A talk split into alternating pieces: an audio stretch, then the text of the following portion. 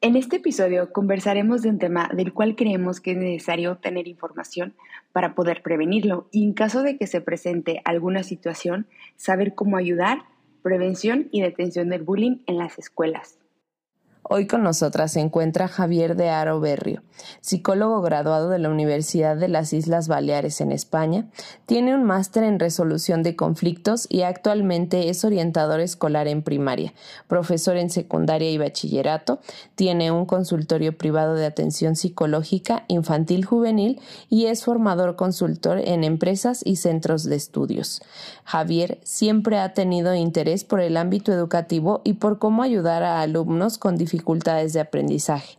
Le encanta trabajar con personas y considera que es importante seguir creciendo, tener curiosidad y aprender para ser mejor personal y profesionalmente, por lo que se mantiene en constante actualización y en búsqueda de respuestas en libros. Bienvenido Javier y muchas gracias por aceptar nuestra invitación. Es un honor tenerte aquí en este episodio. Raíces Conscientes. Un viaje de transformación en búsqueda de respuestas a cuestiones familiares de crianza y educación que nos han llevado a despertar un pensamiento crítico colectivo, valorando y cuestionando todo aquello que nos inculcaron desde la niñez, lo que hemos aprendido en el camino para deconstruirnos, descubrir nuestra esencia y trascender a través de diálogos y entrevistas con personas que comparten con nosotros esta búsqueda, trataremos de acercarnos a posibles respuestas que nos permitan dirigir nuestra vida en conciencia. Quédate con nosotras, Jimena y Marta Alicia. Ok, pues hola Javier, bienvenido. Muchísimas gracias por estar aquí. Es un honor para nosotras tenerte. Y primeramente, para empezar con el tema, nos gustaría que nos platicaras un poco de qué es el bullying. Bueno, muy buena pregunta. Eh, pues mira, del bullying eh, es importante que, que, lo, que lo definamos bien porque hoy en día, como es una moda, que ojo, no lo digo con ninguna actitud negativa, todo lo contrario, es bueno que sea una moda porque es una realidad que ocurre con mucha frecuencia en los colegios y por eso es muy importante que estemos mentalizados. Pero muchas veces el bullying se confunde pues con una broma puntual, con un insulto, con un conflicto. El bullying es algo más. El bullying es cuando hay esos comportamientos eh, de humillaciones, de agresiones, ¿de acuerdo?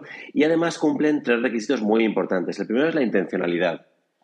Digo la intencionalidad porque muchas veces en las dinámicas de los niños eh, pues hay respuestas instintivas, un tonto, un malo, un tal, y eso es algo normal. El problema es cuando se hace de forma voluntaria, de forma consciente y sobre todo para dañar. Segundo punto importante, tiene que ser algo reiterado, sistemático. Cuando ocurre una vez puntual, en un momento concreto y por algún hecho concreto, por ejemplo, oye, me has quitado la merienda o me has dado un pelotazo o algo, eso es un conflicto. Cuando en cambio se hace de forma deliberada y de forma regular, para dañar, para humillar, o muchas veces incluso no con el objetivo de dañar o humillar, sino para ganar yo notoriedad. Entonces también es la segunda característica del bullying. Y la tercera, muy importante, muy importante.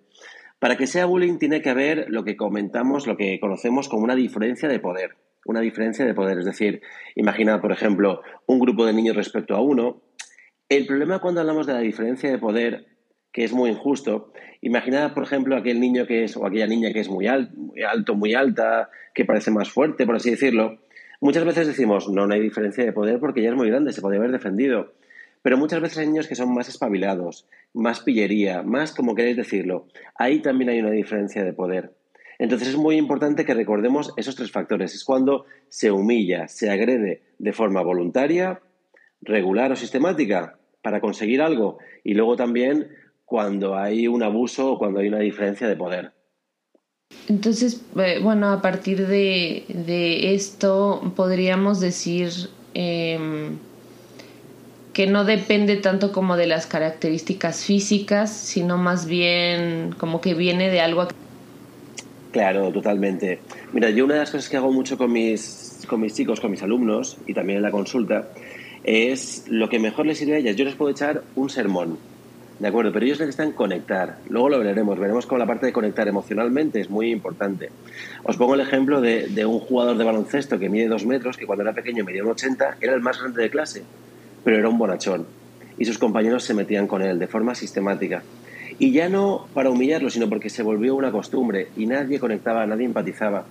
En ese caso, los profesores decían, pero si tú eres el más grande, pégale un empujón o diles que no. Pero muchas veces cuando les decimos, incluso como padres, a veces hacemos el fallo con las mejores intenciones. Les decimos, pues defiéndete, pues dale un empujón, pues dile... Eso a los niños les genera más tensión, les genera más presión.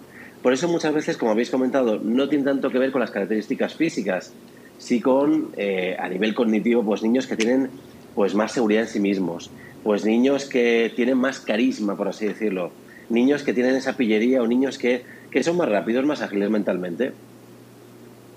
Ok, entonces es más que nada como que ya viene determinado, ¿no? Por ciertas cuestiones, que es justo lo que nosotras tenemos también eh, de pregunta.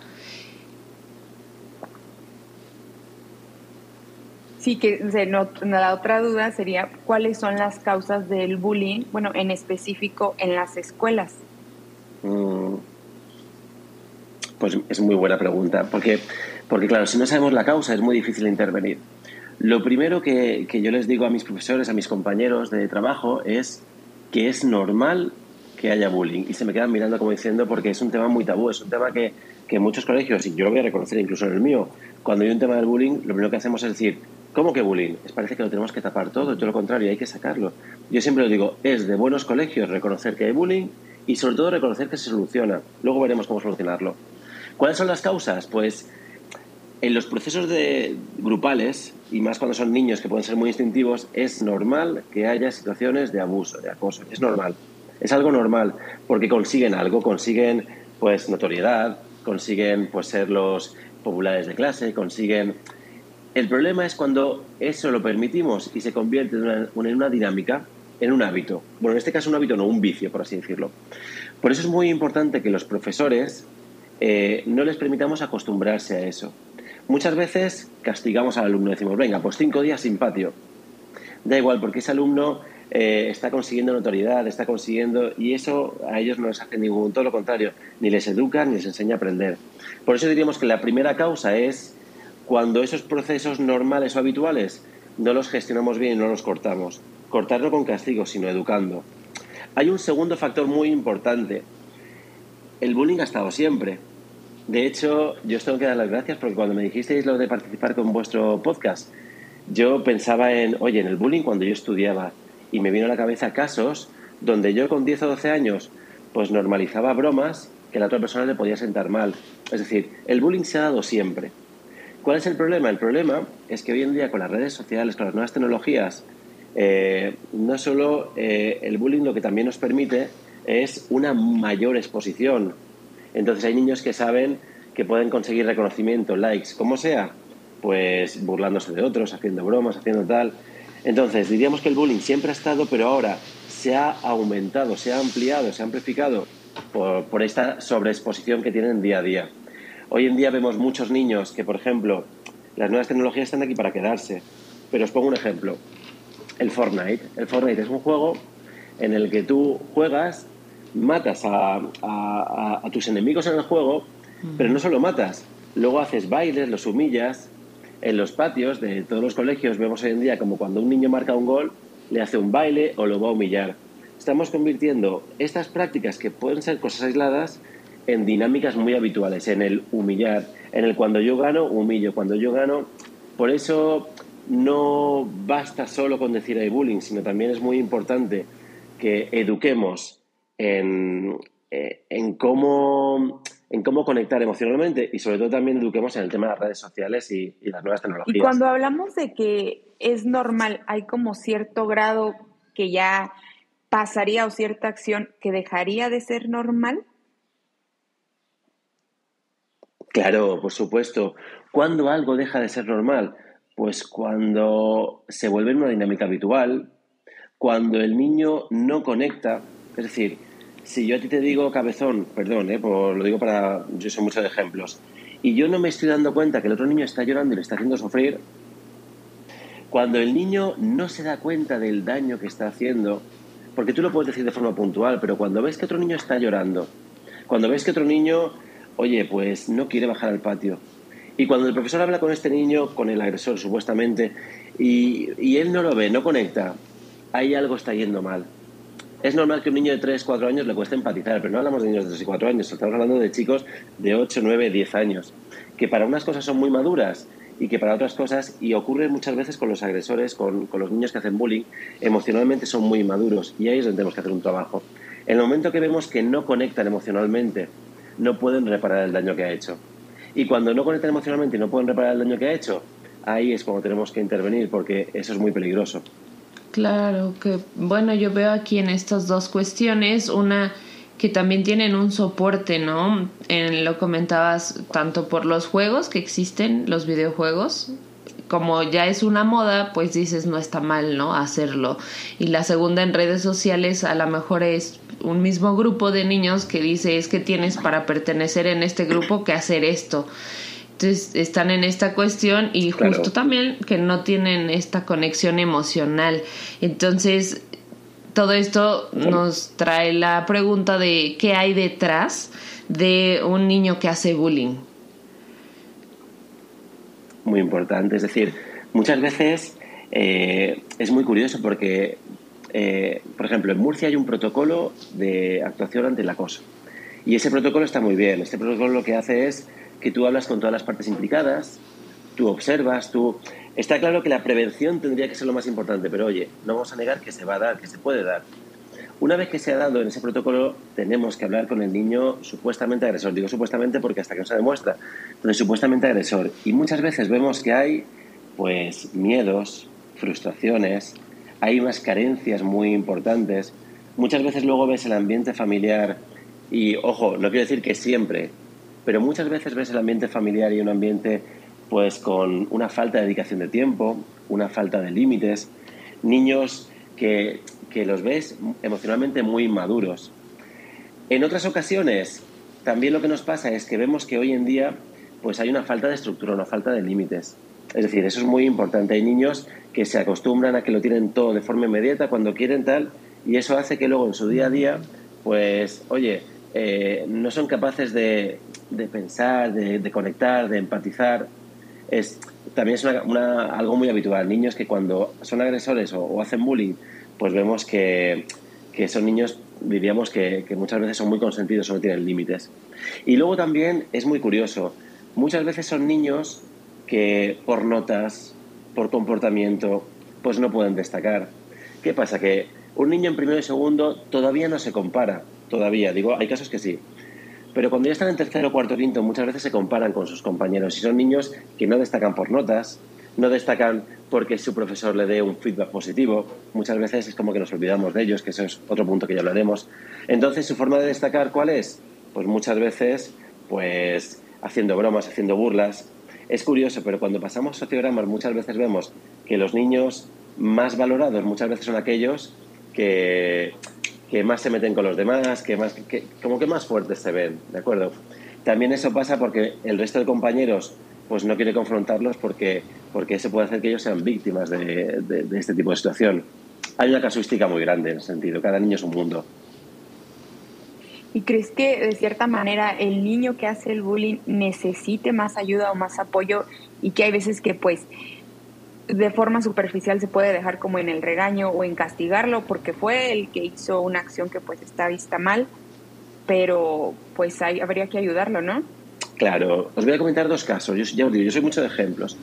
Yo eh, siempre he pensado, porque tuve la suerte de que un profesor lo hizo conmigo. Yo cuando tenía 10 años, por eso os digo que me viniste a la cabeza lo que me pasó a mí, yo pues todos los niños se burlaban de una chica y yo también me burlaba. Y tuve la suerte de tener un profesor que me dijo, oye Javier, durante cuatro o cinco días cada patio te vas a quedar conmigo y vas a hacer algo para reparar lo que le has hecho a esta niña. Un día una carta, otro día un dibujo, y mira que yo dibujo mal, ¿eh? pero no pasa nada. Es decir, cada día una cosa. Es decir, y parece una tontería. Yo el primer día estaba muy fastidiado como diciendo, pues es lo mejor que me pudieron hacer. Es lo mejor que me pudieron hacer. Es decir, por supuesto que si hay un caso de bullying, por supuesto que si yo te digo, con perdón, ¿eh? eres un gilipollas, o te pego, o te empujo, por supuesto que hay que marcar un límite y una consecuencia. Pero los niños se acostumbran a los castigos. Llega un momento que los castigos, pues estoy aquí fuera del patio, no es efectivo.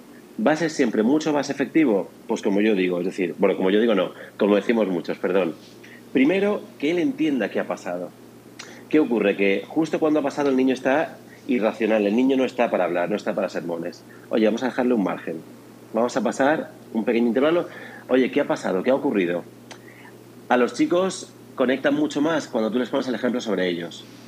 Pero muchas veces un chico que ha agredido, que ha hecho tal, no lo ve. Entonces, imagínate que a tu hermano pequeño le hacen esto. ¿Qué ha pasado? Y entonces ya conectamos con lo que ha pasado. Y ahora viene lo siguiente que es muy importante. ¿Cómo va a reparar lo que has hecho? ¿Cómo vas a reparar? Y no vale el perdón, no vale el lo siento, porque el lo siento es algo automático. Lo siento y me olvido. No, es decir, empatiza con esta niña, tenemos que ayudarles a empatizar. Y en tercer lugar, lo más importante, ya hemos conectado, ya hemos reparado, pues ahora tenemos que pensar, la próxima vez en esta situación, soluciones. ¿Qué vas a hacer? Porque de esa forma, cuando le vuelva a ocurrir, vas a ver lo que hacer. Los niños es muy importante, ya sean agresores, ya sean agredidos, ya sean espectadores, que tienen un papel muy importante, luego lo comentaremos. Los niños no aprenden cuando escuchan, con perdón. Los niños aprenden observando y haciendo, eso es muy importante. Si yo les sermoneo, no sirve de nada. Si ellos observan casos similares y hacen, sobre todo hacer, es cuando aprenden, cuando conectan. Sí, y este, eh, bueno, yo veo, si, si se llega a presentar un caso así, eh, a lo mejor lo primero que me vendría a la mente es por qué es que este niño está actuando así, por qué es que no tiene una... Pues sí, o sea, se espera que tenga esta, esta conexión emocional, ¿no? Que digas, o sea, pues es que le está doliendo, ¿por qué no te detienes? Entonces, esto puede que tenga una causa también porque así lo vive él o como lo dices tú por el ejemplo, porque él lo ve normal, o sea, para él no está mal y para otros sí. El claro, el ejemplo es, es, es, la mayor fuente de aprendizaje, yo siempre lo digo, decir, sobre todo los padres tenemos que aprovechar que somos los principales agentes socializadores cuando los niños son pequeñitos, porque todo esto que estamos hablando se solucionaría con la prevención, con la prevención. Los padres, más que los maestros, los padres somos modelos las 24 horas, los 7 días de la semana. Y os pongo un ejemplo muy tonto, es decir, tú vas por la calle, ves a alguien que está pidiendo. Yo no digo que a partir de ahora le demos dinero a toda la gente que está pidiendo, porque entonces no podríamos, pero hablar con un niño y decirle a tu hijo, oye, fíjate qué afortunado eres, mira esta persona que está en la calle, mira esta... Enseñarles a empatizar es muy importante. Nosotros ese ejemplo se lo podemos dar.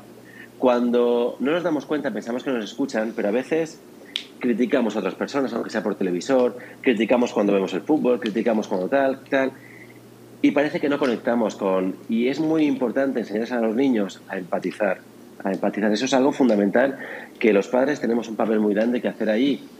Y no lo digo como algo malo, lo digo como algo muy positivo. Porque si les enseñamos desde pequeñitos, vamos a ver cosas fantásticas, como nuestros hijos no solo ayudan a los demás, sino también nos ayudan a nosotros como padres. Un pequeño apunte. Muchos padres, yo trabajo como orientador en infantil y en primaria, están súper preocupados por las notas, por lo que hace mi hijo. Yo siempre se lo digo, cuando un niño tiene 3, 4, 5 años, tenemos que enseñarles a ser buenos. Y ellos están súper orgullosos cuando le decimos qué buenos sois. Es un elemento súper importante para prevenir el tema del bullying, el que les enseñemos a ser buenos y ayudar a los demás. Y justo hablando del ejemplo, yo también, pues soy fiel creyente que el ejemplo arrastra, ¿no? Pero me ha pasado así con los niños que luego dicen ciertas malas palabras y, le, y, ya pues les expongo que no deben de decirlas. Y dicen, pero mis papás sí las dicen.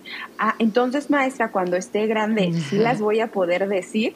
Y no sé si ahí también podría entrar esa confusión. Si, ah, ahorita tal vez de pequeño, pues no le puedo pegar a mi compañero, pero cuando sea un adulto como mi papá, como en dado caso, como él sí me ha pegado, no sé, ahora sí yo lo voy a poder hacer, o sea, sí pueden llegar a tener como que esa confusión, pero de cierta manera, pues es muy como complicado que lo, yo siento que lo dejen de hacer, si en casa cuando lleguen, pues lo siguen viendo, ¿no? Sí, hay una clave, hay, hay un factor muy importante. Nosotros, por lo que os comentaba, el protocolo de acoso, lo primero que hacemos ya sea un protocolo de acoso, ya sea un conflicto, ya sea algo que pueda eh, generar un vicio en un niño, por así decirlo, un vicio, una mala costumbre, insultar, por ejemplo. Siempre hay que contar con el apoyo de las familias. Pero ¿qué pasa? Que hoy en día, desde mi punto de vista, y esta es una opinión personal, no es como hace 20 años. Yo llegaba a casa y si mi profesor decía que Javier había insultado, yo sabía que en mi casa me iban a poner las pilas. Hoy en día no, hoy en día parece que cuando a un padre decimos, oye, tu hijo le ha pasado esto y ha reaccionado muy mal porque ha insultado, enseguida los defendemos. Por eso, para contar con el apoyo de las familias, lo primero que tenemos que hacer es legitimar a la familia, que no se sienta acusada, que no se sienta culpabilizada. Entonces, yo cuando hablo con la familia les digo, eh, mirad, no quiere decir que lo haya visto en casa, yo primero ya les digo, pero fíjate, vuestro hijo es una pena porque muchas veces tiene razón, pero salta, insulta y se pone muy nervioso. ¿Cómo le podemos ayudar? Entonces siempre dejo un poco la pelota en el tejado de los padres. Y los padres me dicen un par de cosas y yo les digo, oye, ¿os parece a partir de ahora que intentemos, no digo que en casa insultéis, pero oye, pues que en casa cuando alguien diga una palabrota, pues, pues oye, tiene que pedir perdón o tiene que pedir tal, ¿os parece? Porque muchas, de esa forma los padres no se sienten culpabilizados y todo lo contrario, es como que tú los implicas. Cuando a las personas las implicas en la solución, parece que su motivación sube y es mucho más sencillo. Y esto pasa exactamente igual con los niños. Yo a un niño de 10 años le puedo decir, oye, repara el daño que le has hecho a esta persona. Así, así, así y así pero son cosas que le digo yo. Si yo le digo al niño, ¿cómo vas a reparar lo que has hecho? ¿Qué te gustaría que te hicieran a ti? Va a ser mucho más fácil que el niño se comprometa con eso que está diciendo. Con los padres igual, implicarles. Sí, y es que los vuelves partes de la solución y no les haces como si es que tú eres el problema, sino tú en ti está la solución. Y ahora pasando a la otra parte, ¿qué consecuencias tiene un niño que recibe o que sufre de bullying? Pues depende de muchos factores. Cada niño es un mundo. Cada niño es un mundo y además el momento del niño es muy importante porque hay niños que, tienen más autoestima, menos autoestima.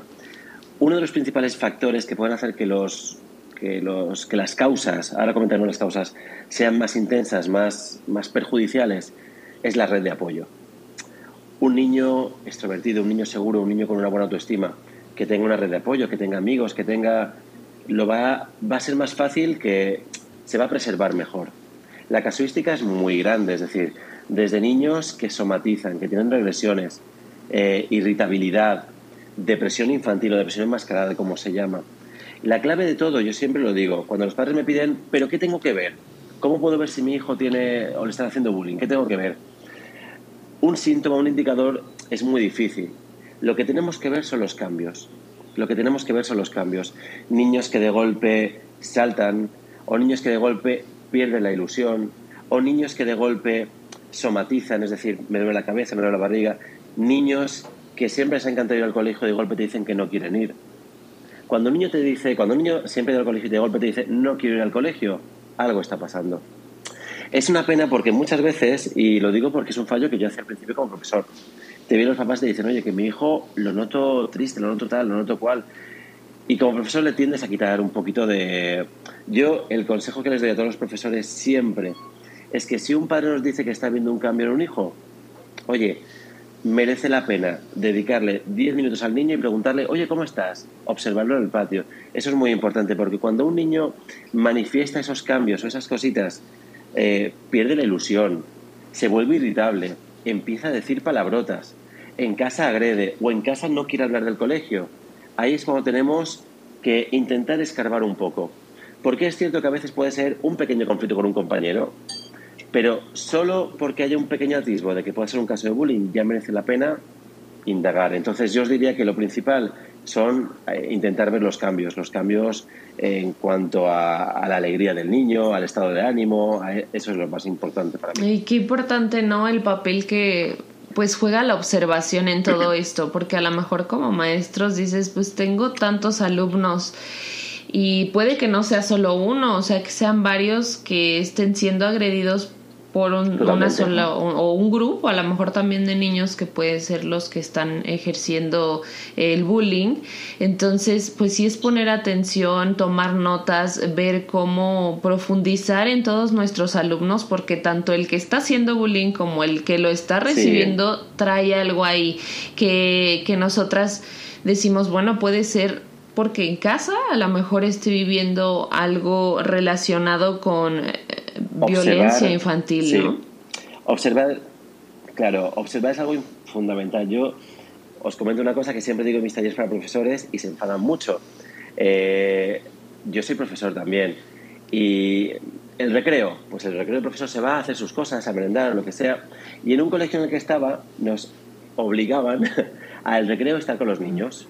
Oye, pues fue lo mejor del mundo porque tú así en el recreo los observas.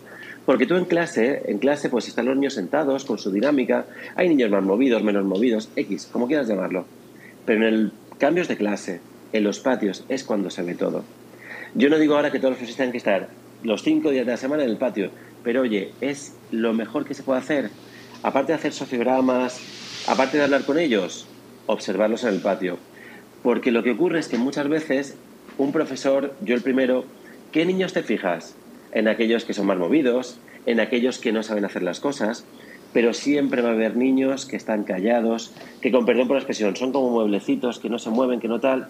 Esos niños son los que tenemos que observar, esos niños son los que tenemos que ayudar, esos niños son los que tenemos que, que animar, que darles herramientas, porque a lo mejor no hacen eso porque pueden estar sufriendo burlas, bromas, acoso que puede ser que no esté no que puede ser que no sea parte también es donde dices tú no hay que observar los cambios porque puede ser que eso no haya sido parte de su personalidad porque puede haber niños que sean así no pero cuando te salta y dices oye este niño antes estaba como muy activo o sea jugaba entonces puede puede que tenga esto pues algo de fondo, ¿no? Entonces es meternos ahí como a ver qué, de investigadores literal.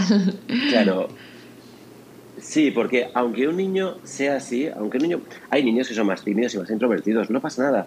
Eso es algo normal, eso es algo normal y no es malo. Oye, todo tiene sus cosas buenas y sus cosas malas, por así decirlo.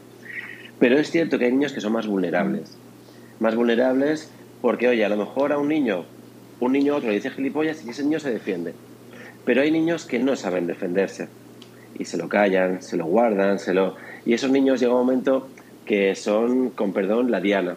La diana en muchos casos, en muchas ocasiones, para recibir bullying, para recibir...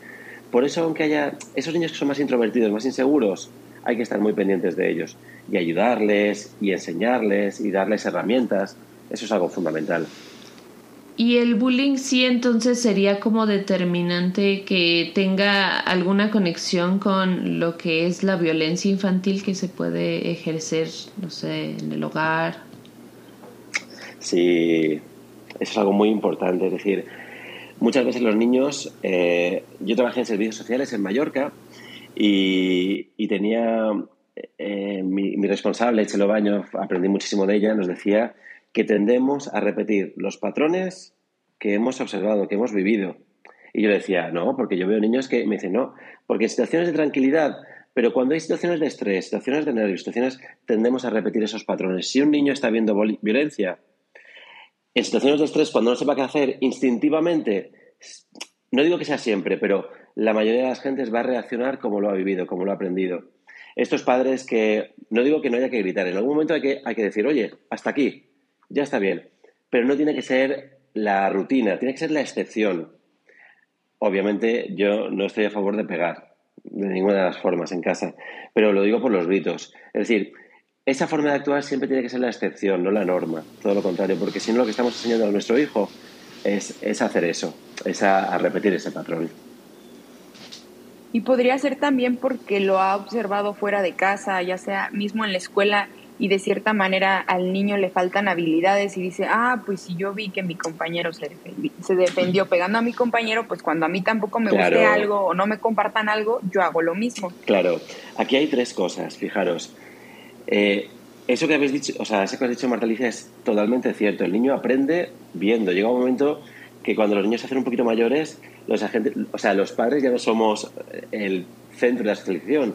Están los compañeros, los profesores, y ellos aprenden de sus compañeros. Es más, muchas veces van a llegar a casa y van a decir palabras que tú dirás, ¿y esto de lo has sacado? Esto Es algo normal, no hay que alarmarse. Pero sí que es cierto que muchas veces no es porque lo hayan aprendido, es porque ellos ven la consecuencia de ese comportamiento.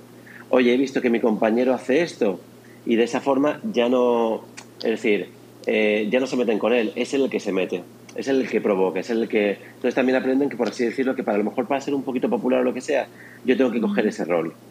Y eso es muy peligroso. Por eso digo que tenemos que hacer con ellos, tenemos que educarles, tenemos que prevenir. Y que ellos vean que, por ejemplo, eh, es muy importante el, darles herramientas para afrontar estas situaciones. Luego hay unos casos muy curiosos. Hay veces que los niños que han sufrido bullying acaban haciendo bullying. Esto es algo que a mí, cuando empecé a verlo, me sorprendía bastante. Es algo que, pero es algo lógico si lo pensamos. Son niños que aprenden a defenderse, pues como atacan, como les atacan. ¿Por qué? Porque a lo mejor los profesores o los padres no les hemos dado las herramientas que tocan. Y entonces ellos pues aprenden. Y luego ellos cuando se hacen mayores eh, es curioso pero acosan a otros niños más pequeños, acosan a otros niños, pues porque tienen esa rabia, lo que decíamos, muchas veces el acosador tiene unas carencias, en este caso un niño que ha sufrido bullying tiene esas carencias y las manifiesta o las transmite de esa forma. Y justo aquí hablando de las recomendaciones, ¿qué le dirías a, un maestro para evitar el, el bullying? Vale, pues fijaros, la prevención es la clave. La prevención. Es decir, vuelvo a lo mismo. Yo cuando doy talleres les digo que, que, es normal que haya bullying. Son dinámicas grupales. Miento, no es normal que haya bullying, es normal que haya situaciones conflictivas. Son dinámicas de grupo. En todos los grupos hay conflictos. Siempre va a haber problemas, es decir, es inevitable. Lo malo es cuando no les enseñamos a gestionarlos. Ese es el problema. Entonces, eh, es muy importante, eh, suena mal y muchas veces los padres y los profesores me dicen, oye Javier, pero los niños tienen que conectar, tienen que conectar. Entonces, eh, dedicar tiempo que conecten. Por ejemplo, hay un corto en YouTube precioso, bueno, precioso, muy valioso para esto, que se llama Ronan's Escape es de un caso real de un niño que acabó suicidándose, que acabó ahorcándose. Y es un caso real. Yo a mis niños les pongo el vídeo y vamos comentando y vamos hablando. Vamos hablando y cuando va a llegar el final, yo no les dejo ver el final. Les digo, ¿cómo te gustaría que acabara la historia? ¿Cómo te gustaría? Es decir, es muy importante que ellos les eduquemos a conectar con las emociones. Es súper importante. Luego hacemos, por ejemplo, como profesor, luego hacemos nuestras normas de clase. Fijaros que todos los colegios tienen sus normas de convivencia y eso está muy bien, pero son normas que hemos puesto los adultos. Oye, vamos a poner las normas de clase. Normas específicas, no para las notas, normas específicas de convivencia. ¿Cómo podemos ser más felices todos? De acuerdo, eso es muy importante.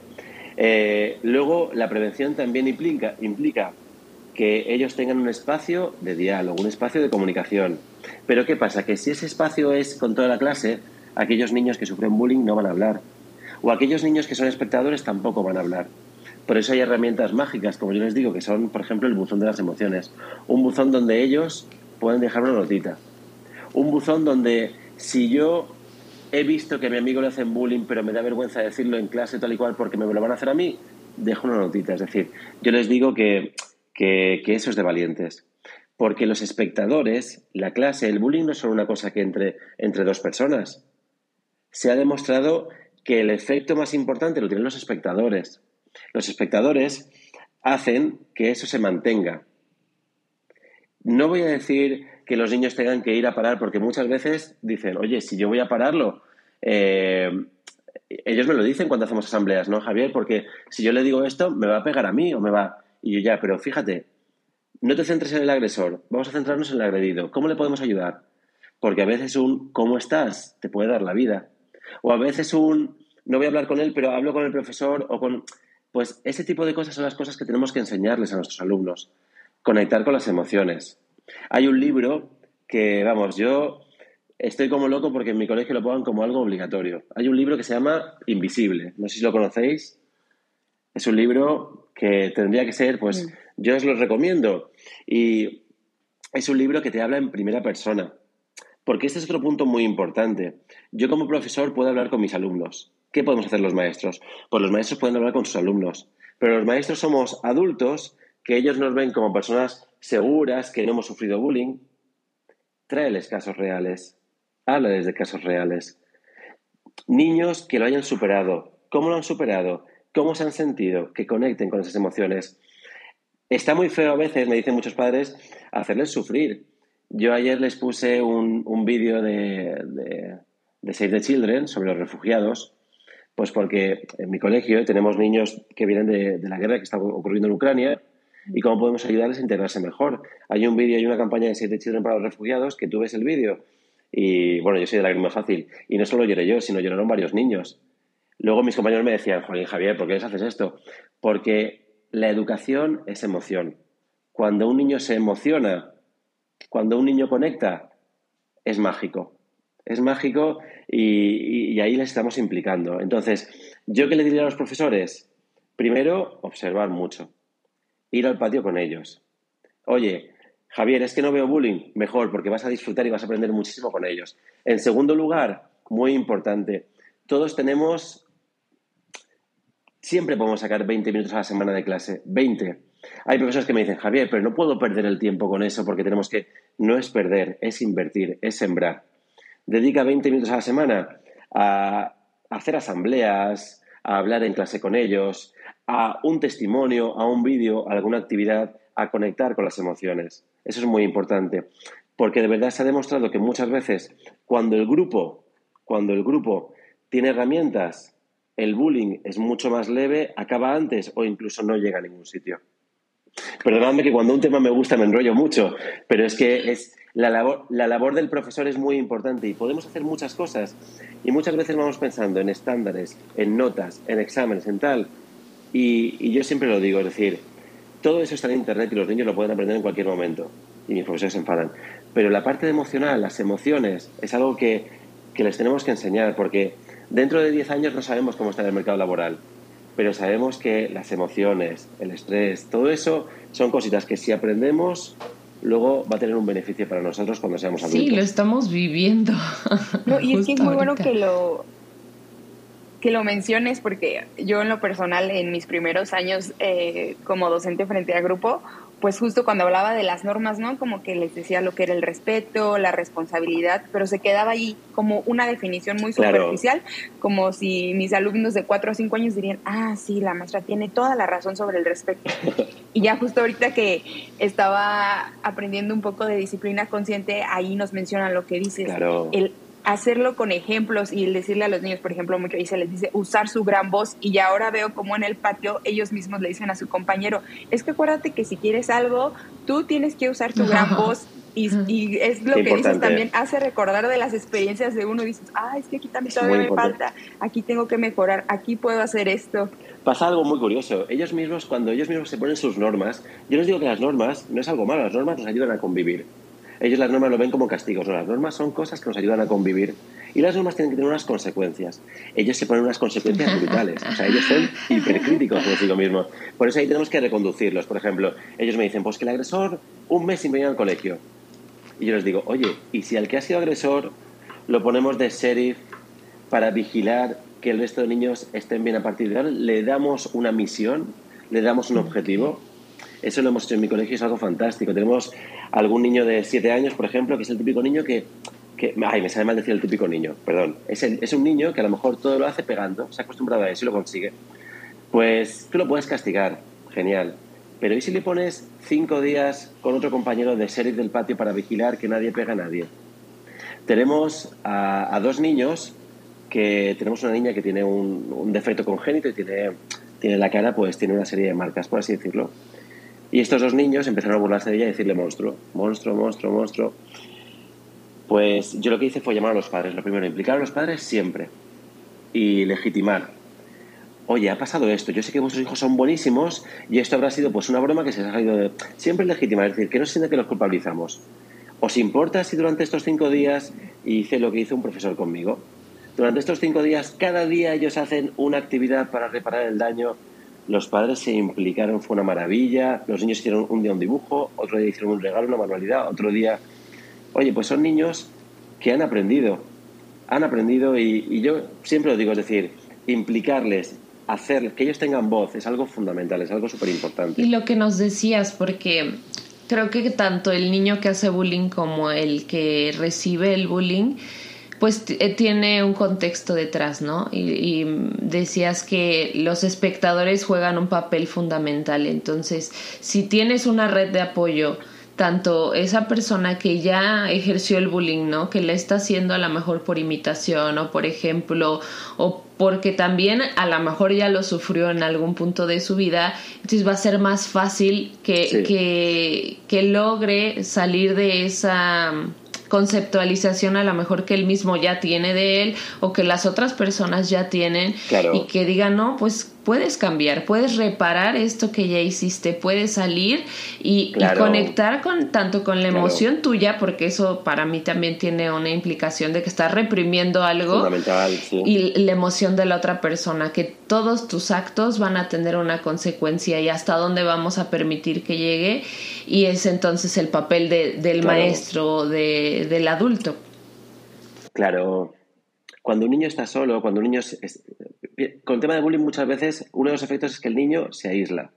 Se aísla porque, no porque se aísle él, sino porque el grupo, como ve que están metiendo con él, deja de estar con él porque eso pasa muchas veces.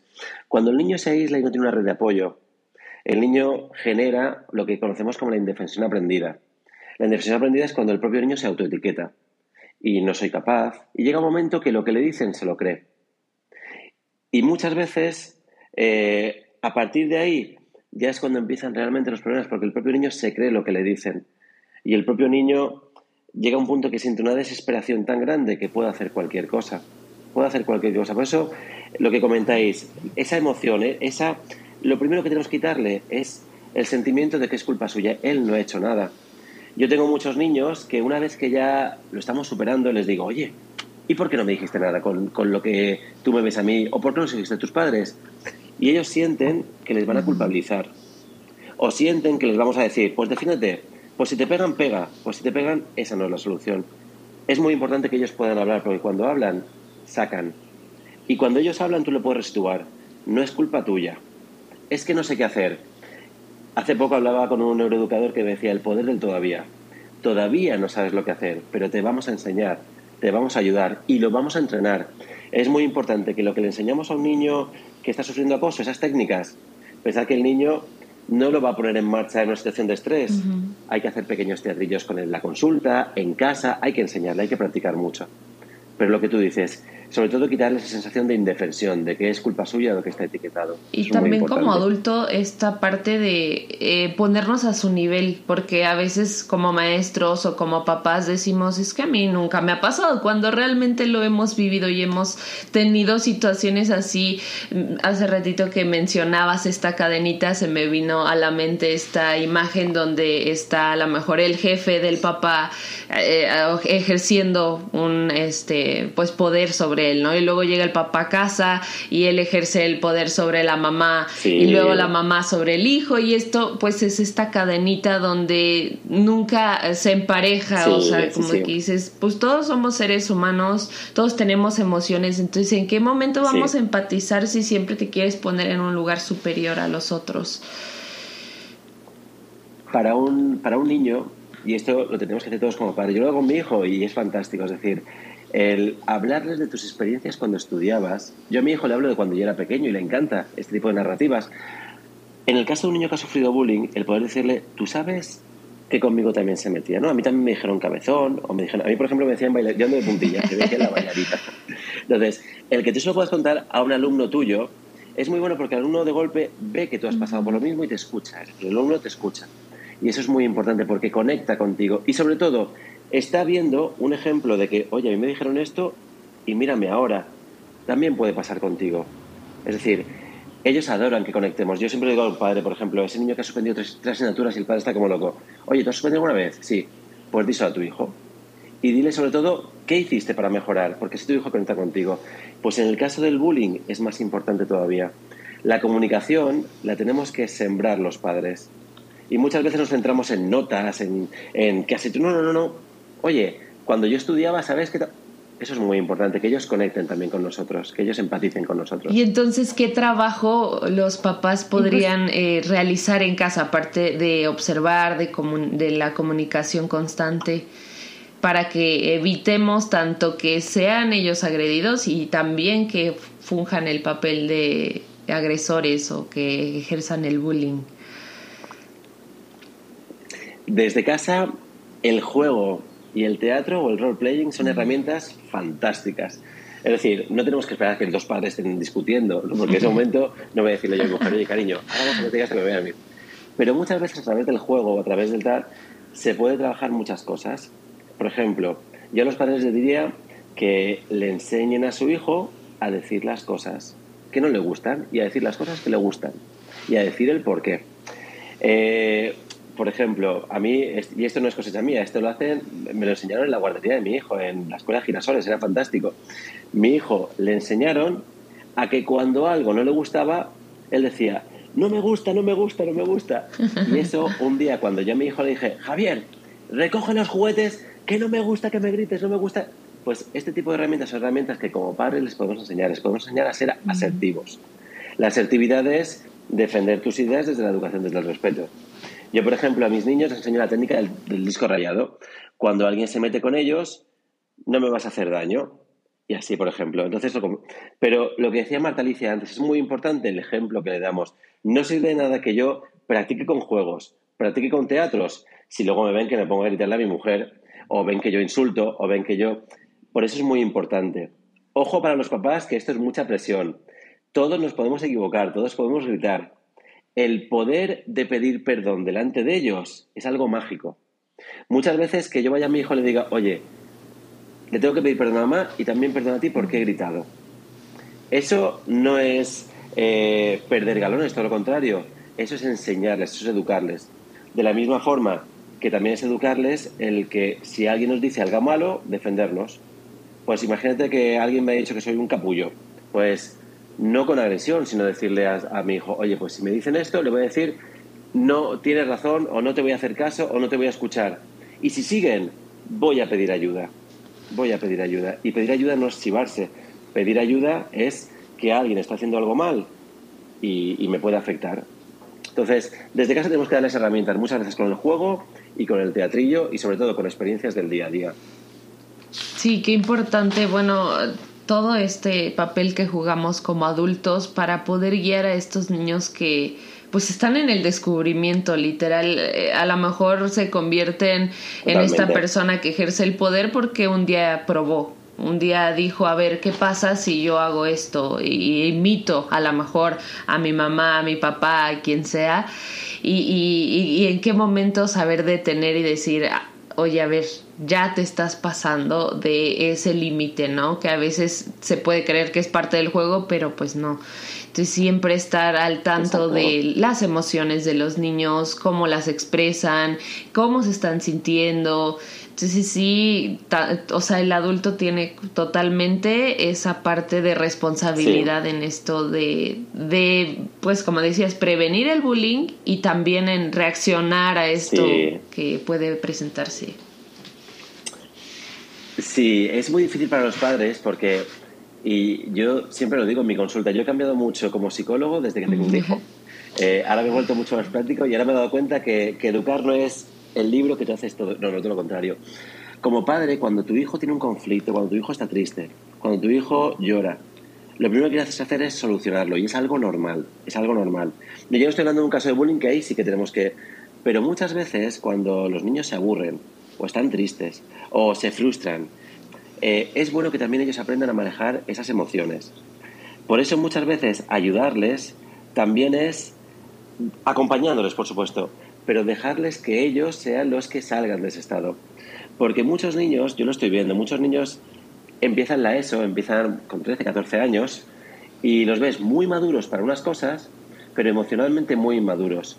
Y muchas veces, tanto el agredido como el agresor son niños que no saben manejar la frustración, no saben lo que hemos comentado antes, que son niños que, que se acostumbran pues, desde la agresividad, desde tal, desde cual, instintivos. Por eso es muy importante que como padres, cuando tienen 5, 6, 7 años, también les dejemos frustrarse, estar tristes, porque eso es una herramienta para que ellos mismos puedan aprender. Muchas veces queremos protegerlos muchos y eso es algo normal. A mí también me ocurre como padre. Pero a veces lo más educativo que podemos hacer es acompañarles, estar con ellos, pero dejarles que lloren un rato y que, se relajen, que aprendan este tipo de cosas. Sí, siempre queremos cortar. Y podría ser aquí, por ejemplo, de cómo enseñarles a, a que pues, a vivir a vivir en la bueno, a sentir la frustración, o sea, sería un, también con el ejemplo de que si yo estoy enojada como que casi en voz alta decir así como ejemplificar, decir, estoy molesta, me voy a dar cinco minutos ahorita, no quiero hablar con nadie, necesito ir a mi cuarto, hacer un dibujo o así como hacerlo en voz alta, voy a tomarme cinco minutos para respirar, para que ellos vean cómo se puede hacer. Eso sería como que una buena idea. Eso es fantástico. Mirad, yo a los padres lo que les diría es que es muy importante. Eso que has comentado es fundamental, pero tenemos que enseñar a los niños, y tiene mucho que ver con el tema del bullying para gestionar sus emociones, porque ellos empiezan a sentirse mal, pues ahí es cuando hay que intervenir, perdón. Los niños tienen que aprender cuándo empiezan a enfadarse, cuándo empiezan a ponerse tristes, cuándo empiezan para poder poner solución. Hay un libro muy chulo que sirve para trabajar con todos los niños y de hecho en mi colegio lo estamos haciendo como proyecto, que es el monstruo de los colores. Ah. El monstruo de los colores, si lo conocéis, lo que hace es etiquetar las emociones. Nos da fobia las etiquetas, pero las etiquetas muchas veces nos pueden ayudar. Mi hijo ahora recién está trabajando con el monstruo de los colores y mi hijo me viene y me dice, papá, estoy amarillo. Amarillo es contento. A veces me dice, papá, estoy rojo. rojo es enfadado. Lo importante de etiquetar sus emociones es que tú, lo que tú has dicho, Marta Alicia, les dices, bueno, pues cuando estás rojo, ¿qué tienes que hacer para pasar a verde? Verde tranquilo. Y mi hijo me dice, pues me voy a mi cuarto y, y doy saltos. Da igual, cada niño tiene que tener sus mecanismos, ¿de acuerdo?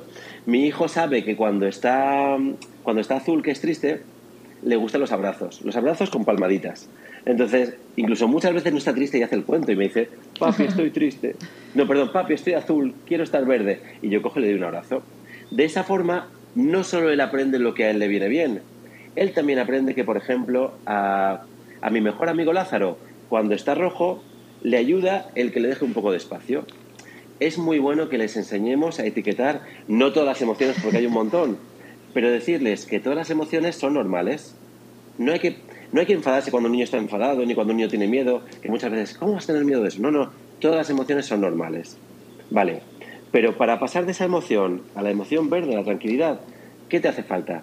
Pues papá, por ejemplo, hace esto, es decir, incluso podemos ir probando, ¿qué te pone tranquilo? ¿Qué te pone...? Eso es buenísimo lo que has comentado, que los niños sepan reconocer su emoción y sobre todo ellos mismos qué remedios ponerle para eso con los juegos se puede hacer de maravilla. Con los juegos los niños son hipercompetitivos y pasan de estar contentos a estar enfadados porque han perdido de 0 a 100. Pues oye, es una buena forma de trabajar las emociones con el juego. Sí, no cortarla y más bien gestionarla, que es lo que haría la diferencia, porque uno es de que pasa muchísimo, deja de llorar, no pasó nada, sí, sí pasó, está bien, o sea, está bien llorar, sácalo Llorar es súper sano. Y no... Es súper sano y además les cansa y hace que duerman más. Esos padres que me dicen, no quiero que llores, sí, déjalo, que así descargue mucha energía y luego duerme mucho mejor. No te preocupes, es muy sano. Más, de más de un adulto tendríamos que, más de un adulto tendríamos que hacer también. Y es que creo que también allí viene mucho lo, que más que a uno como adulto le incomoda como que el niño esté viviendo esa emoción y que sería más un trabajo que tiene que hacer con uno, porque es como de, es que si yo no me lo permito, ¿cómo se lo voy a permitir a mi hijo, a mi alumno? Sin, o sea, yo no sé cómo ayudarme, ¿cómo le voy a ayudar a él? Creo que también podría ser por ahí. Totalmente. Sí, muchas veces, más que por, porque realmente son niños, muchas veces son cuestiones de los padres o de los profesores que o nos cuesta o creemos que va a ser mucho trabajo, mucha energía, pero yo siempre lo digo, y, ya os digo, no como psicólogo, sino como padre me estoy dando cuenta, ¿merece la pena invertir tiempo y sembrar en estas cosas? Porque de verdad no voy a decir que dejan de tener rabietas o que dejan de frustrarse, de lo contrario, pero luego se gestiona mucho más sencillo, mucho más sencillo, merece mucho la pena, y sobre todo por ellos, porque van a ser niños mucho más felices y que van a poder afrontar situaciones de bullying con más garantías y con más herramientas. Merece la pena mucho. Sí, qué importante esto que es conectas. Ya conectaste, sería la pregunta, tú con tus emociones como adulto, porque ¿cómo vamos a enseñar a un niño que lo haga si uno como adulto está poniéndole alto esa emoción que siente, que seguramente tiene algo detrás que tenemos que ver? Entonces, pues ya creo que ya platicamos muchísimo y, se da para más temas, pero se nos está acabando el tiempo.